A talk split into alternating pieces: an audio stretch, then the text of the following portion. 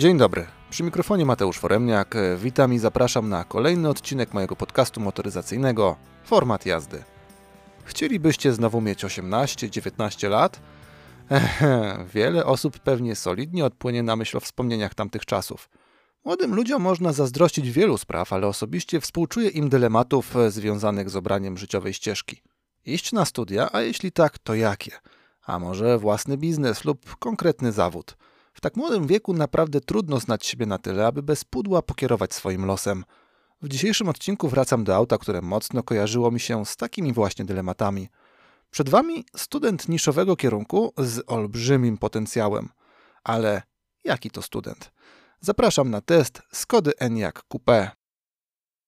W poprzednim odcinku rozpocząłem małą serię powrotów do aut, które już kiedyś przewinęły się przez format jazdy. Ostatnio był to nieco zmodyfikowany Ioniq 5, przy okazji którego zastanawiałem się nad przyjemnością płynącą z takich powrotów. Kosmiczny elektryk Hyundai'a stanowi dosyć osobliwy przykład motoryzacyjnej frajdy i przyjemności płynącej dla kierowcy i innych użytkowników auta. W przypadku Eniaka naprawdę szczerze cieszyłem się na możliwość ponownego spotkania. Pierwszy model Skody, zaprojektowany od podstaw jako elektryk, za pierwszym razem zrobił na mnie naprawdę znakomite wrażenie – Świetny wygląd, masa praktycznych pomysłów, znakomite warunki podróży, przyjemne prowadzenie to wszystko znalazłem w elektrycznej propozycji od Czechów. Jedyne czego mi brakowało to wariantu spalinowego, który pozwoliłby na znaczne obniżenie jego ceny, a także sensowne wykorzystanie tak dużego auta w codziennym użytku, wykraczającym poza miejską jazdę. A właśnie do takich wyzwań, a więc częstych i długich podróży, został ten samochód użytkowo zaprojektowany. W związku z tym, nawiązując do czeskiej wymowy nazwy producenta, było mi Eniaka szkoda. Głównie dlatego, że z powodu tych ograniczeń świetne auto zapowiadało się na niszowego rynkowego gracza. Obserwacje w warunkach naturalnych przez kolejne blisko dwa lata zdają się potwierdzać moją pierwotną diagnozę. Spotkać Eniaka na drodze to spory wyczyn, choć mniejszy niż w przypadku Ionika lub Hondy E. I choć nadal nie dostałem do testu spalinowego wariantu i zresztą nic na to nie wskazuje, żebym miał kiedyś dostać, tym razem istniała szansa na większą satysfakcję z dostępnych osiągów, ponieważ dostałem wersję z mocniejszym silnikiem i pojemniejszymi akumulatorami, a także w bardziej sportowym umaszczeniu spod linii coupé. Ten bardziej opływowy wariant nadwozia to największa rynkowa świeżynka w kontekście Eniaka – została wprowadzona do sprzedaży na początku 2022 roku, blisko dwa lata po debiucie wydania SUVO crossoverowego. Choć tak naprawdę nie była to wizja zupełnie nowa dla osób, które śledzą motoryzacyjne nowinki. Praktycznie identycznie wyglądała jeszcze robocza koncepcja tego modelu, zaprezentowana w 2019 roku pod nazwą Vision IV. Co prawda było tam nieco bardziej spektakularnie, głównie za sprawą otwieranych w przeciwstawnych kierunkach drzwi, a także rezygnacji ze słupka B. Co nie zmienia faktu, że patrząc dzisiaj na zdjęcia tego pomysłu projektantów, zobaczymy zaskakująco dużo wspólnych mianowników. W przeciwieństwie do pierwszej, bardzo koncepcyjnej wizji elektrycznego modelu Skody, pokazanego w 2017 roku w Vision E, który z dzisiejszym Eniakiem najwięcej wspólnego ma w zakresie gabarytów i ogólnego zarysu. A z wariantem, który miałem okazję testować poprzednio, czyli SUVO crossoverem zahaczającym o kombi, a w rzeczywistości będącym pogrobowcem minivanów, jeszcze mniej. Elementem, który bardzo doceniałem przy okazji mojego pierwszego testu elektrycznej Skody, był jej design. Choć w przypadku tego pierwotnego wariantu otrzymywaliśmy specyficzny miks genów gatunkowych, stylistycznie było naprawdę ciekawie. Odważnie, ze sporą ilością śmiałych kresek, które znajdziemy i na karoserii, ale przede wszystkim w liniach świateł. Pomimo obiektywnej masywności nadwozia udało się nadać całości takiej wizualnej lekkości – przypadku wersji coupé misja utrzymania podobnych efektów powiodła się. W moim odczuciu to świetna wiadomość, bo Enyaq naprawdę bardzo mi się podoba. Coupé to z francuskiego ucięty i to ucięcie w tylnej części nadwozia widać bardzo wyraźnie.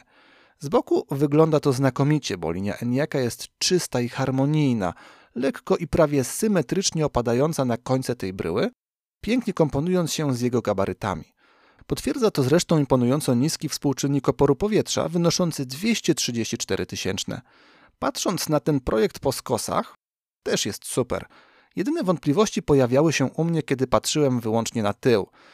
Wtedy ten Cooper ukazywał mniej pozytywną stronę swojej masywności i w wariancie suwo crossoverowym jakoś lepiej ta część ciała jaka wyglądała. Ale całościowo Supernowa, by nawiązać do nazwy opcjonalnych felk w rozmiarze aż 21 cali, które tylko dodawały szyku. Podobnie jak jeden z moich ulubionych lakierów dostępnych obecnie na rynku, pomarańczowy Phoenix. No udał się ten projekt Czechom, nie ma co. Jest odważnie, nowocześnie, ale bez przesadyzmu. Mówiąc wprost, bardziej uniwersalnie, bo nawet jeśli ktoś woli bardziej tradycyjną szkołę projektowania aut, prędzej odnajdzie się w Eniaku niż, by nie szukać daleko, Ioniku 5. U mnie punkt dla naszych południowych sąsiadów, a po Wasze opinie odsyłam Was na mojego bloga, gdzie wkrótce umieszczę test w formie pisemno-obrazkowej.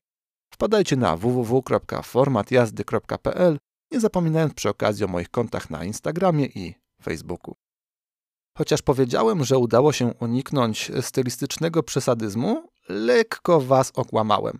Elementem, który z zewnątrz najmniej podobał mi się przy pierwszym kontakcie z Eniakiem, był jego grill – w przypadku pierwszego testu bardzo plastikowy, sprawiający wrażenie niezbyt jakościowego i generalnie dosyć masywny. Wspominałem też, że w opcjach pojawia się taki świąteczny grill, a więc podświetlany. Tak, dobrze się domyślacie? Tym razem właśnie takie świecidełko trafiło w moje ręce. Skoda nazwała to rozwiązanie Crystal Face. I naprawdę nie chcę wiedzieć, co autor miał na myśli wymyślając nazwę, ale też ogólnie projektując coś takiego. Czy jest to spektakularne? No dobra, pewne wrażenie robi. Czy jest to jarmarczne? Oj tak. Czy mi się podoba? Szczerze to nie za bardzo. Przy bliższym kontakcie znowu wychodzą pewne ograniczenia Skody jako marki i czujemy pewne materiałowe niedociągnięcia tego elementu ale ponieważ mamy już grudzień za pasem, sieci handlowe i reklamy w mediach bombardują nas bożonarodzeniowymi klimatami, na fali tej świątecznej magii już nie będę aż tak bardzo krytyczny. Chociaż wolałbym coś bardziej szykownego. Coś, co pozwalałoby się wpisywać w coraz większe aspiracje Skody, jak również poważne pozycjonowanie samego Eniaka. Skoda określa go mianem suwa, co jest bardzo umowne i zdaje się być po prostu marketingowym zaklinaniem rzeczywistości. W tym razem testowanym wariancie mówimy o bardzo aktualnie popularnym na rynku SUVie Coupé. Rynkowy sukces smurowany? No nie, ale o tym później. A więc mamy SUVa Coupé pozycjonowanego w segmencie D, mierzącego 4653 mm długości, 1879 szerokości i 1621 mm wysokości. Wymiary uzupełnia solidny, choć wcale nie tak szaleńczo imponujący jak na elektryka rozstaw osi, wynoszący 2770 mm. Te wymiary są w zasadzie identyczne jak w przypadku tego w cudzysłowie zwykłego Eniaka. Coupe jest o 4 mm dłuższe i 1 mm wyższe. Jeszcze kilka lat temu przyciąganie wzroku przechodniów jeżdżąc Skodą możliwe było tylko w snach i to po zażyciu jakichś mocniejszych wspomagaczy – Dzisiaj to rzeczywistość, którą oferuje jazda Eniakiem. Nie ma znaczenia, na którą wersję stawiamy, i tak jest znakomicie. Te kilka zdań w zasadzie może stanowić najlepsze podsumowanie stylistyki tego auta. Przynajmniej pod tym względem ścieżka została obrana właściwie. Choć tak po prawdzie, nie tylko stylistom należy się jakieś dobre, zimne, czeskie piwo. We wnętrzu też mamy sporo klasy, choć podanej w dosyć rewolucyjnej, bardzo surowej i minimalistycznej stylistyce – to wszystko za sprawą wyjątkowo ascetycznego kokpitu, który mocno wpisuje się w aktualne trendy panujące we flagowych modelach grupy Volkswagena. A Enyaq, chociaż mówimy o Skodzie, pokazuje wyraźnie, że aspiracje i pragnienia czeskiej marki coraz mocniej wychodzą poza bycie budżetową i masową opcją. Zanim uda nam się sprawdzić, co tam w środku czeka, musimy zaliczyć najpierw zapasy z bardzo ciężkimi i masywnymi drzwiami, które szczególnie w kontekście dzieci są mocno problematyczne. Ale kiedy się przebijemy przez zasieki obronne, co zobaczymy? Kokpit to dwa ekrany, z których jeden duży, drugi mały i osiem przycisków. Tak, nie pomyliłem się. Przed kierowcą znajduje się niewielki wyświetlacz z cyfrowym zestawem wskaźników, ale on dosłownie jest wielkości przeciętnego smartfona, więc można zakładać, że ma jakieś 6 cali. Okryto go niewielkim daszkiem, który wygląda trochę jak pomysł krecika, który wpadł, powiedział ochio i postanowił wspomóc swoich czeskich braci, podsuwając im projekt swojego kopczyka. Ten niewielki wyświetlacz e, przed kierowcą ma związek z chęcią położenia większego nacisku na korzystanie z wyświetlacza head-up display z rozszerzoną rzeczywistością. I fajnie, i spoko, ma to sens, tylko zapomniano dać to w standardzie, a nawet w opcji dla większości wersji. Dlatego kupując Eniaka, chcąc nie chcąc, musicie się pogodzić i polubić z tym smartfonikiem. Dla kontrastu w centralnym miejscu kokpitu umieszczono monitor, bo łatwiej znaleźć podobnej wielkości monitory niż tablety, do których tak chętnie wszyscy porównują wyświetlacze systemów multimedialnych w samochodach. Ten w Eniaku jest potężny, ma przekątną wielkości 13 cali i skrywa w sobie wszystkie opcje sterowania i ustawiania czegokolwiek w tym aucie. Owszem, są wspomniane już przyciski, nieco poniżej, w powalającej ilości sztuk 8, ale wszystkie służą jako odnośniki do określonych poziomów w systemie. Wyłącznie za pomocą przycisku uruchomimy tylko światła awaryjne, choć jestem przekonany, że gdzieś w dark systemie da się je uruchomić z poziomu ekranu. Ale nie szukałem, szkoda było mi mojego czasu. Sam system to zbiór elementów znanych z aktualnych aut Skody, ale i innych maszyn koncernu Volkswagena. Może nie wygląda porywająco, ale swoje zadanie spełniał. W większości opcji jest dosyć intuicyjny w obsłudze, ale co najważniejsze, w przypadku tego testu nie miałem podstaw do narzekania na stabilność i płynność jego działania, co uogólniając na auta grupy Volkswagena, wcale nie jest taką sprawą oczywistą. Podobnie rzecz ma się z jakością kamer cofania – ich jakość rzadko kiedy idzie w parze z oczekiwaniami kierowcy. ENIAC niestety nie stanowi tutaj chlubnego wyjątku, a szkoda. Plus za to, że choć na tym wielkim tablecie mamy jednak stosunkowo proste odnośniki do regulacji temperatury, podgrzewania pośladków, a także kilku najważniejszych opcji z punktu widzenia kierowcy. No i jest też dotykowy pasek przylegający na dole do tego ekranu, służący teoretycznie do regulacji głośności multimediów ale życzę powodzenia każdemu, kto wpadnie na pomysł korzystania z tego, szczególnie podczas jazdy. Niemniej, kiedy minie nam pierwszy szok z powodu tak okrojonego zestawu do obsługi naszego auta, dostrzeżemy, że ma to swój urok. Ten stonowany kokpit jest świetnym pretekstem do uwypuklenia jego szykownej formy. Charakteryzuje się płynnymi kształtami, które wprowadzają do tego wnętrza sporo spokoju i elegancji. Co prawda, nie każdy Enyaq jest wykończony na takim poziomie jak ten testowany, bo na jego pokładzie znalazł się opcjonalny zestaw wykończenia EcoSeat za bagatela 10 tysięcy złotych. Nie zmienia to faktu, że w każdym wariancie solidnie przyłożono się do tego aspektu, a tutaj było wręcz fenomenalnie. Na pewno z daleka, w czym duża zasługa skórzanej tapicerki w kolorze koniakowym. Moim zdaniem można też mówić o miedzianym lub rdzawym, w ostateczności ciemno-pomarańczowym. A nawet y, jeśli przyłożymy mocniej oko to tu, to tam, ciężko mówić o rozczarowaniu. Może lekkim niedosycie, bo jednak użyte plastiki, jeśli już są, nie są z absolutnego topu. No i z Piano Black też trochę poszalano. Mimo wszystko to jest już szukanie dziury w całym. Szkoda tylko, że tak dużo smaczków spod znaku Simply Clever zniknęło z konfiguratora, przez co w tym egzemplarzu zabrakło stoliczków dla pasażerów drugiego rzędu lub tych takich rogów, poprawiających komfort podróżniczych drzemek. Ja zatęskniłem, ale widocznie nie cieszyły się powodzeniem i można było trochę kasy przyoszczędzić. Jak wiecie, napędy elektryczne pozwalają na nieco inny rozkład wnętrz tych aut, pod warunkiem, że nie są elektryczną konwersją ze spalinówek, jak w przypadku pierwszego elektrycznego modelu Skody, a więc CityGo E iV. Enyaq sam w sobie był w tym wypadku sterem i to czuć. Wykorzystano tutaj modułową platformę MEP stworzoną przez Volkswagena konkretnie pod auta elektryczne. Dzięki temu Enyaq we wnętrzu ma masę miejsca, a wielkościowo wcale olbrzymi nie jest. Mówimy o nieco ponad 465 cm długości. Co mi osobiście bardzo przypadło do gustu, to pozostawienie tunelu środkowego w formie takiej spalinowej. Nie mamy więc rezygnacji z tego elementu na rzecz pozostawienia jakichś dziwnych przestrzeni pomiędzy kierowcą a pasażerem. Nie bardzo mi się one podobają, nie bardzo do mnie trafiają. Wolę jednak ten tunel z podłokietnikiem, miejscami na kubki, butelki, telefon i innymi pierdołami. Nawet ten częsty patent e, z półką pod tunelem do mnie wtedy bardziej przemawia. Tak jest w Eniaku i doceniam to. Może nieco mniej, znowu, bardzo minimalistyczny pstrykacz selektora skrzyni biegów. Już chyba wolę te patenty z dźwigienką umieszczoną przy kierownicy a najbardziej lubię w tym wypadku klasyczne rozwiązania w stylu tych, które pamiętam z Zoe lub Peugeota E2008. Wspominałem o przestrzeni we wnętrzu i ona jest znakomita, a w porównaniu dwóch dostępnych wariantów tego modelu obydwa wypadają podobnie. Ale nadwozie typu coupé zupełnie bez wpływu na praktyczność nie pozostaje. Zastanawiacie się pewnie, co z wyższymi pasażerami na tylnej kanapie. Wbrew obawom, mocno opadająca linia dachu nie daje nam się mocno we znaki. Jasne, w porównaniu do miejsc z przodu komfort przestrzenny się zmniejsza, ale w przeciwieństwie do Jaguara I-Pace'a nie musimy korzystać z dodatkowych milimetrów przestrzeni uzyskanej dzięki panoramicznemu dachowi, któremu na marginesie przydałaby się jakaś roleta. Wsiadanie też nie stanowi większego problemu. Eniak został zawieszony dosyć wysoko, kanapę umieszczono na niewielkim podwyższeniu, dzięki czemu nie siadamy tyłkiem na podłodze. Pod tym względem czuć troszkę charakteru suwa. I nawet ja muszę przyznać, wygodne to.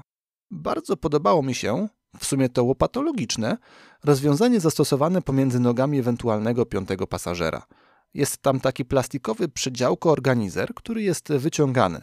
Kiedy jedziemy w cztery osoby, mamy dodatkową przegrodę na drobiazgi. Kiedy bierzemy na pokład pięć osób, wyciągamy to i uzyskujemy prawie płaską powierzchnię pod nogami. Za taki smaczek spory plus dla Skody. No to co? Czary tutaj mamy, że kupę, a żadnych minusów i ubytków użytkowych nie uświadczymy? No nie, tak dobrze to nie ma. Najwięcej tracimy pod względem widoczności i przestrzeni bagażowej. Ta pierwsza jest mocno średnia, nie tylko z powodu mocno opadającej tylnej szyby, generalnie oferującej niewielkie pole widzenia, ale również masywnych słupków i lusterek bocznych. Do ideału daleko, ale na pocieszenie powiem, miewałem gorsze kupę pod tym względem. I co nie mniej ważne, chociaż to coupé wyposażono je w tylną wycieraczkę. Ale nie wiem, czy to była jakaś domorosła przeróbka, bo w najnowszym cenniku producenta znalazłem informację, że wersje coupé wycieraczki mieć nie będą. Skodo, nie róbcie tego. Naprawdę nie wiem, co to za dziwna moda z patroszeniem aut z tak podstawowych i mega przydatnych elementów. Zamykając temat wszelkiej maści widoczności, świetne wrażenie robią za to reflektory Full LED Matrix. Wieczorna jazda to zeniakiem przyjemność, a obserwowanie jak światła wędrują po drodze, unikając przy okazji nadjeżdżających z naprzeciwka samochodów, robi naprawdę duże wrażenie. Bagażnik, mimo że nie zmienił się znacznie, też nie zasługuje na nadzwyczajną krytykę. Po podłodze to 570 litrów, które po złożeniu oparć kanapy możemy maksymalnie powiększyć do 1610 litrów.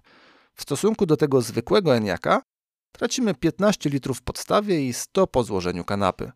Tyle suche liczby, obiektywnie tracimy więcej, bo nie mamy za bardzo opcji zapakowania czegokolwiek ponad półkę bagażnika, co w pierwotnym wcieleniu, ze względu na jego spore pokrewieństwo z kombiakiem, pozwala na jeszcze większe wykorzystanie tej przestrzeni ale to może być problemem wyłącznie dla osób, które regularnie wożą jakieś większe pakunki ze sobą. Ustawnym walizką będzie jak w niebie, bo to prostokątna i przemyślana przestrzeń z dodatkowym organizerem pod podłogą. W tym aspekcie większość producentów może się od Skody uczyć.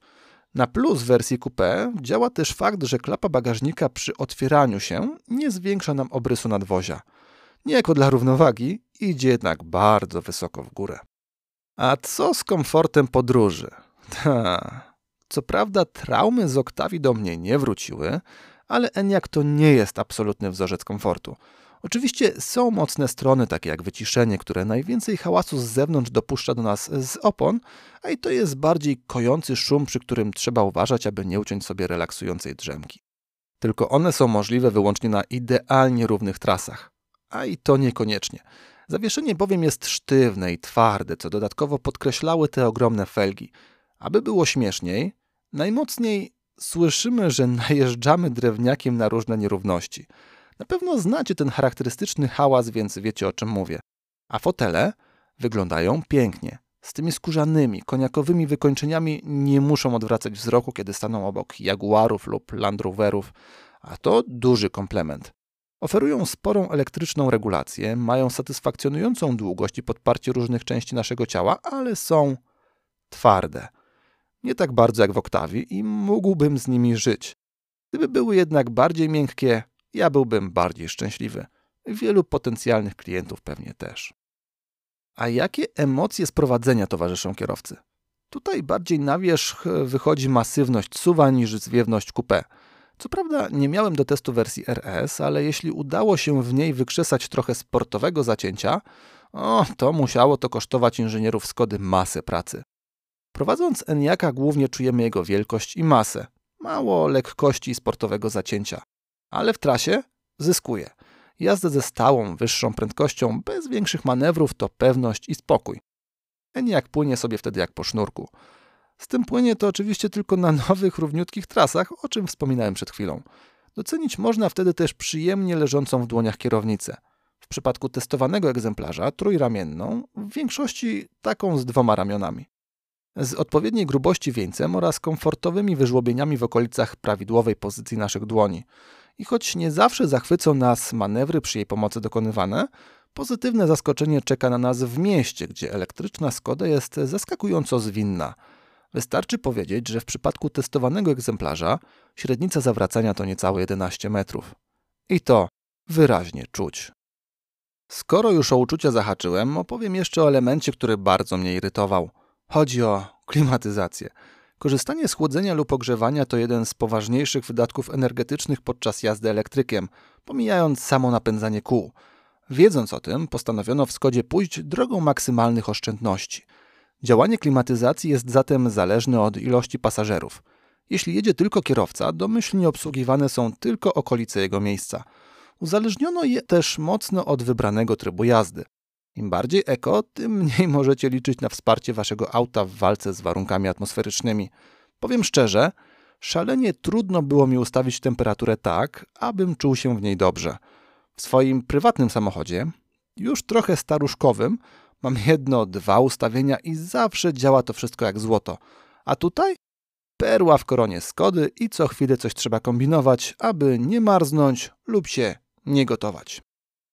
I taka to już jest maszyna.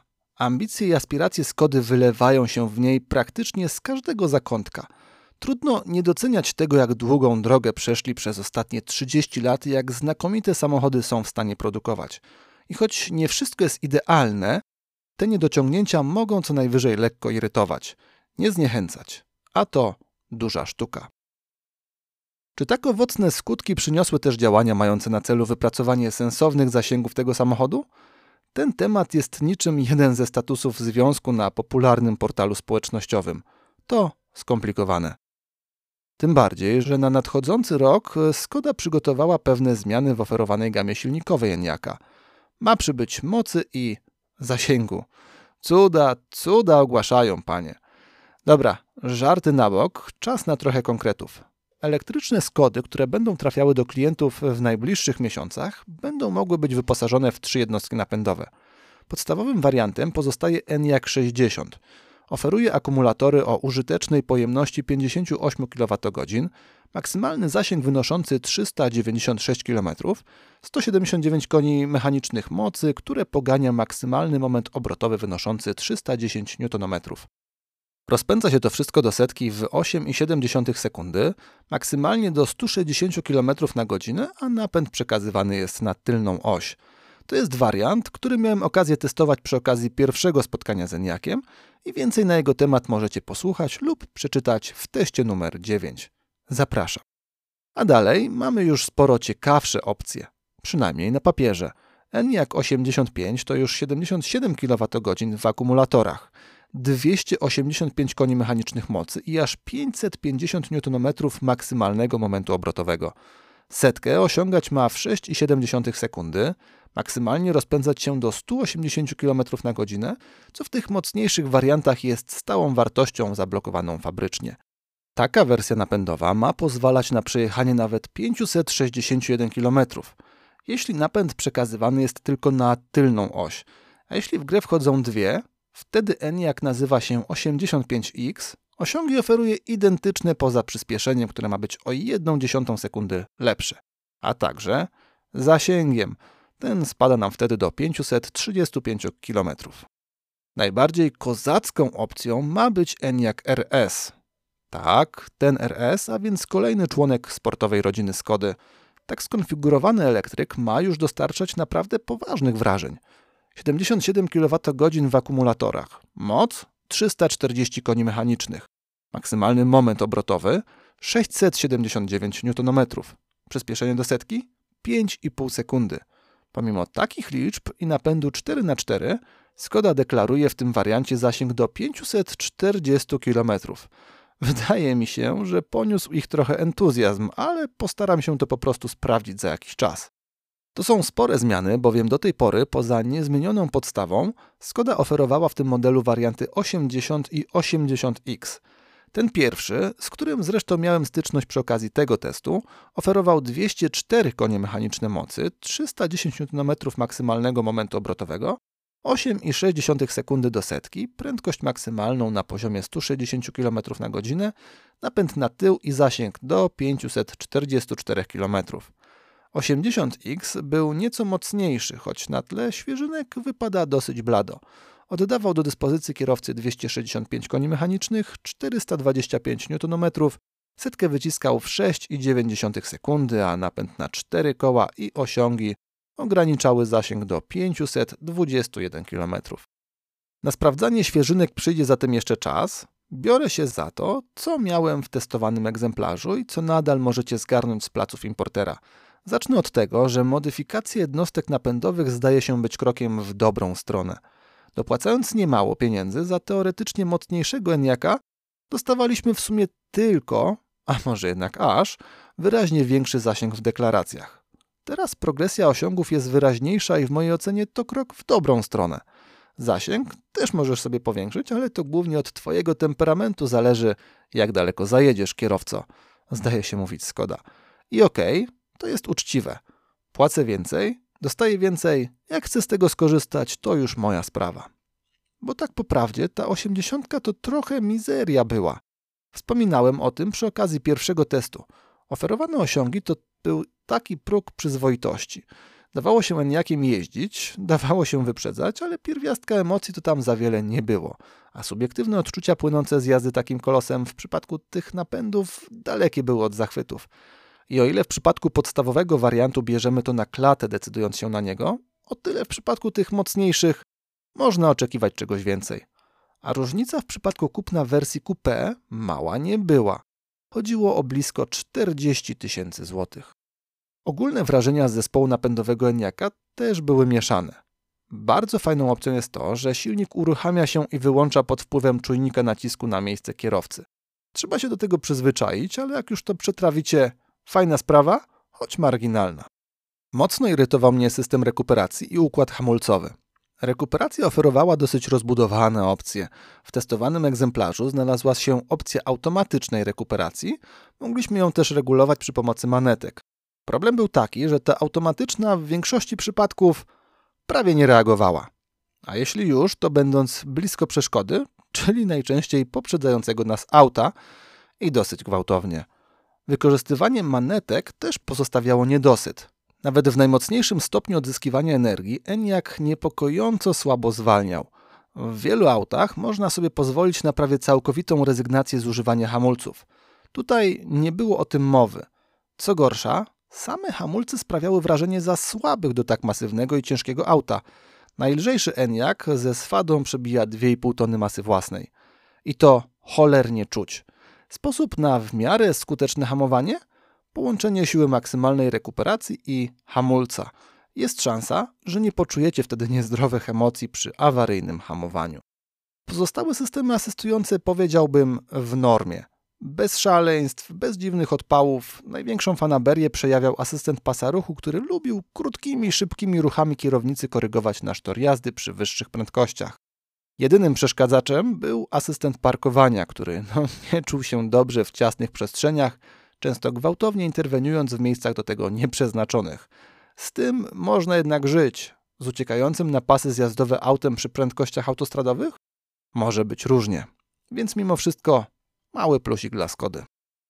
Klasycznie dla nich rozwiązano kwestię trybów jazdy. Mamy ich pięć. Eco, Comfort, Normal, Sport i Indywidualny. Ich użycie największe konsekwencje ma dla sposobu działania systemów na pokładzie oraz sztywności układu kierowniczego. W przypadku mocy jej ograniczenie poczujemy w zasadzie wyłącznie podczas korzystania z trybu Eco, który chociażby ogranicza możliwości korzystania z tempomatu do prędkości 130 km na godzinę. W przypadku pozostałych trybów ENIAC jest umiarkowanie chętny do harcowania. Z butów nie wyrywa i klatki piersiowej nie miażdży. Ale tak jak wspominałem na początku, na tle spalinówek jest przyzwoity, dając nam poczucie spokoju podczas wszystkich manewrów. Dobra, pogadałem sobie o pierdołach, ale liczy się teraz w zasadzie jedno. Ile można tym cudem pojeździć? Nasze pierwsze spotkanie miało miejsce w styczniu i to akurat jego chłodniejszym momencie, co nie pozostało bez wpływu na możliwości Eniaka. Realia były takie, że zamiast tych 400 km deklarował mi on maksymalnie 280, co i tak było nierealne do osiągnięcia. Pozostawiało mnie to ze sporym poczuciem niedosytu. Tym razem spotkaliśmy się w październiku, kiedy pogoda za oknem daleka była od mrozów. Raczej blisko elektrycznego raju. I co tam się pokazało? Jak Eniak poczuł przez chwilę moją nogę, przeliczył sobie, że z 99% baterii damy radę ogarnąć wspólnie 483 km. Nie powiem, brzmi nieźle i wydawało się nawet całkiem realne. Choć w deklaracjach można było nawet wyczytać 552 km, a więc 70 gdzieś uciekało. Mniejsza z tym, te 480 byłoby nawet spoko. Udało się? Może nie zostałem powalony, ale kilka pozytywów się znalazło. Pierwszy, w każdych warunkach udało mi się znacząco poprawić moje najlepsze wyniki. Drugi, dużo łatwiej było mi uzyskiwać niższe wartości, dzięki czemu bez większych poświęceń zużywałem sporo mniej prądu niż za pierwszym razem. Z większymi akumulatorami przyłożyło się to na wyraźnie większy zasięg. No to konkrety. W mieście udawało mi się schodzić do wartości 15-16 kWh, kiedy bawiłem się w survival – Najlepszy wynik to 15,2 kWh na setkę. Najwięcej jeden z moich przyjazdów w trybie sport kosztował mnie równe 21 kWh. Kalkulator w dłoń i wychodzi, że maksymalnie powinienem się przetoczyć z Eniakiem 506 km, a przy tych maksymalnych zużyciach 366. Daleko do deklaracji i 550 km w miejskich warunkach sobie nie wyobrażam ale sporo lepiej niż za pierwszym razem, bo wtedy potrzebowałem od 18,1 kWh do aż 28. Mogłem wtedy liczyć na 220 do 320 km zasięgu. Czy jestem w stanie wyobrazić sobie ten maksymalny zasięg? Przy odpowiedniej koniunkcji planet, warunków atmosferycznych, drogowych i nastroju kierowcy? Tak. Ja wyszarpałem takie wartości na drogach krajowych, gdzie udało mi się zejść do 13,1 kWh na setkę. To powinno pozwolić aż na 588 km w trasie. To ideał, ale maksymalnie zużywałem 15,7 kWh w trybie sport, a to potencjalnych 490 km. Znowu, dużo lepiej niż w przypadku zimowego testu. Wtedy potrzebowałem od 16,8 do 24 kWh na setkę. Dawało to przy tym mniejszym akumulatorze od 240 do 345 km zasięgu. Im szybciej jedziemy, tym większe różnice uzyskujemy. Trasy szybkiego ruchu to 19,4 do 23,2 kWh, w zależności od warunków i wybranego trybu jazdy. Prawie wyrwiemy 400 km z tych akumulatorów, a to już byłoby coś. Lepiej jednak przyjmować maksymalne zużycie, a więc około 330 km zasięgu. Zimową 60 wykręcałem 25-26 kWh, a więc znowu, różnica jest znaczna w zużyciu, a w zasięgu jeszcze większa, bo mogłem wtedy liczyć mniej więcej na 220 km w trasie. Około 21 kWh potrzebowałem tym razem przy prędkości 130 km na godzinę uzyskiwanej na tempomacie w trybie Eco. To równowartość około 370 km. A autostrada? Tu rozstrzał wyszedł większy, ale wnioski też są pozytywne. 23 do 29,6 kWh. To najświeższe wyniki pozwalające kierowcy na 260 do 335 km w trasie. A poprzednio wchodziłem na wręcz kosmiczne 35 do 37 kWh, co pozwalałoby na przejechanie 160 km pomiędzy ładowaniami. Przekładając to na jednostkę czasu, musielibyśmy robić postój co? Godzinę. Bez sensu. I chociaż nadal trudno uznawać Eniaka za krążownika szos, w każdym wariancie powinno nam wystarczyć na podróż z Warszawy do Łodzi i z powrotem bez ładowania. O, to już jest coś. A gdybyśmy postanowili się podładować, to ile czasu na to potrzeba? Domowe gniazdko to statystyczna ciekawostka. Przewidywany czas pełnego naładowania to 40 godzin. i przy 66% zaśpiewał 26 godzin. Nieco lepiej wygląda sytuacja z przeciętnym wallboxem. Wtedy powinniśmy się ogarnąć w 12 godzin, a z mocniejszym, takim 11 kW, w nieco ponad 7. Maksymalna moc ładowania to w przypadku odchodzących napędów 130 kW. Wtedy pełne naładowanie zajmuje około godziny z powodu znacznego spowolnienia procesu przy zalecanych 80%. Te nowsze warianty mają mieć jeszcze lepsze możliwości, nawet do 175 kW. Będzie można zatem urwać kilka kolejnych minut na postoju. Pod warunkiem, że pojawi się odpowiednia infrastruktura, a nasze portfele to wytrzymają. Czy po drugim spotkaniu z Eniakiem nadal jest mi go szkoda, a może zacząłem żałować klientów, że tak niechętnie go kupują? Głównie to pierwsze, bo mam poczucie, że w wersji spalinowej ten samochód mógłby rozbić dla Skody bank. Nawiązując do zapowiedzi, to świetny student, tylko kierunek wybrał sobie strasznie niszowy. A nie zawsze wystarczy być wybitnym w swojej dziedzinie, aby dobrze żyć. Nie mogę jednak mówić w kontekście decyzji Skody, że wciskanie Eniaka jako elektryka to działanie na szkodę firmy. Tendencje rynkowe są jakie są i pomału niestety, jako klienci, jesteśmy wręcz przymuszani do ich kupowania. Więc y, być może za jakiś czas się on obroni. Fakty są takie, że w testowanym wariancie, poza nadal świetną prezencją i takimi samymi walorami użytkowymi, dostajemy też mimo wszystko bardziej sensowny samochód, który trochę pojedzie, jak będzie trzeba. Do ideału, a przynajmniej poziomu spalinówki, nadal daleko, ale niech wszyscy próbują, skoro się uparli. Tylko te ceny. Już nie mącę wam głowy jakimiś wyprzedażami i pozbywaniem się tego, co w końcówce roku zalega na placach. Ceny wariantów po tych modyfikacjach napędowych z roku modelowego 2024 zaczynają się od 219 850 zł. Swoją drogą za ten niezmodyfikowany wariant 60. Jeśli pójdziecie dzisiaj do Skody, weźmiecie upust i rządową dopłatę, zejdziecie jeszcze poniżej 200 tysięcy. Gdyby to była cena za wariant z tym większym i mocniejszym napędem, może nawet bym już szepnął, że warto się nad tym wszystkim zastanowić. Ale na niego musimy mieć przynajmniej 247 tysięcy. To, czym jeździłem i o czym właśnie Wam opowiedziałem, kosztowało 332 200 zł. Kosmos. A da się z konfiguracjami dobić do prawie 350 tysięcy. Za Skodę elektryczną, która na autostradzie przejedzie 300 km. O, coś w motoryzacji idzie bardzo nie tak. Nazwa tego modelu pochodzi od irlandzkiego imienia Enya, które podobno oznacza źródło życia.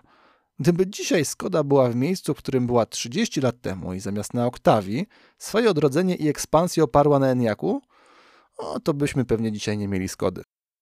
Tak naprawdę jest mi szkoda wszystkich. Klientów, inżynierów, Skody i Eniaka, bo motoryzacyjne realia mamy trudne. I przez to świetny samochód marnuje się z powodu drogiego i mało efektywnego napędu, na którym mało kogo obiektywnie stać. No ale jeśli ktoś ma te 200-300 tysięcy i chce iść w elektryka, Eniaka z tymi większymi akumulatorami mogę polecać. Dla mnie to jeden z gatunkowych faworytów. W tym odcinku to już wszystko z mojej strony. Serdecznie zapraszam do kontaktu oraz słuchania kolejnych testów. Pamiętajcie też, aby wbijać na format jazdy w internecie oraz na Instagrama i Facebooka. Dziękuję za uwagę i do usłyszenia.